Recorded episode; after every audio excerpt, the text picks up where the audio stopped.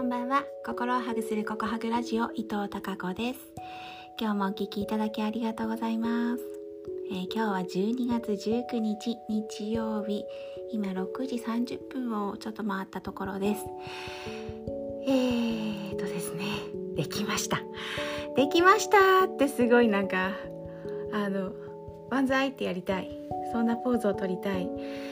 えー、ようやくできました。何ができたかというとまあ明日、えー、朝締め切りのですね、えー、講座2つ。なんとか完成しました。よかった。間に合った。うん。これでうんと年内予定している講座。年内あとちょっと年末年始にかけて、えー、予定がある講座の準備が、えー、整いました。やった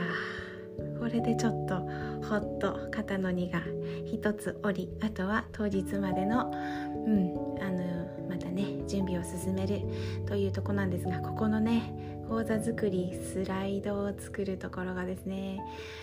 ものすごく没頭するんですけどものすごく本当に海の苦しみどうやって何を伝えてっていうところの構成がですねもう迷いに迷って先週1回できたんですけどうーんとそう、えー、仲間にですね見てもらって、えー、ここはこうした方がいいんじゃないとかいろんなアドバイスをいただいてまた一から作り直しましてそうそうそれで、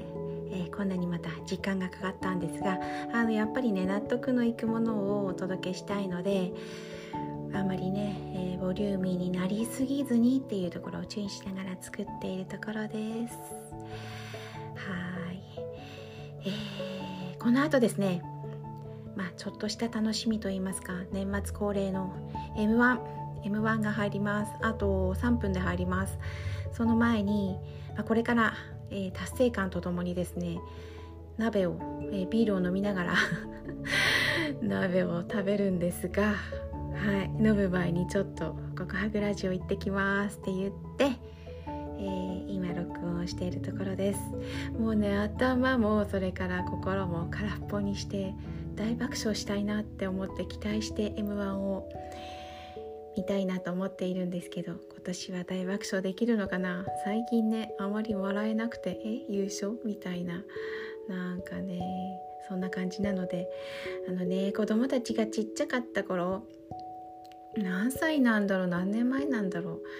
え、小学校と中学校くらいだったのかな。とにかく息子たち2人とね大爆笑した、えー、あの時はねノンスタイル？そうあのネタみたいにもうお腹抱えて転がって転が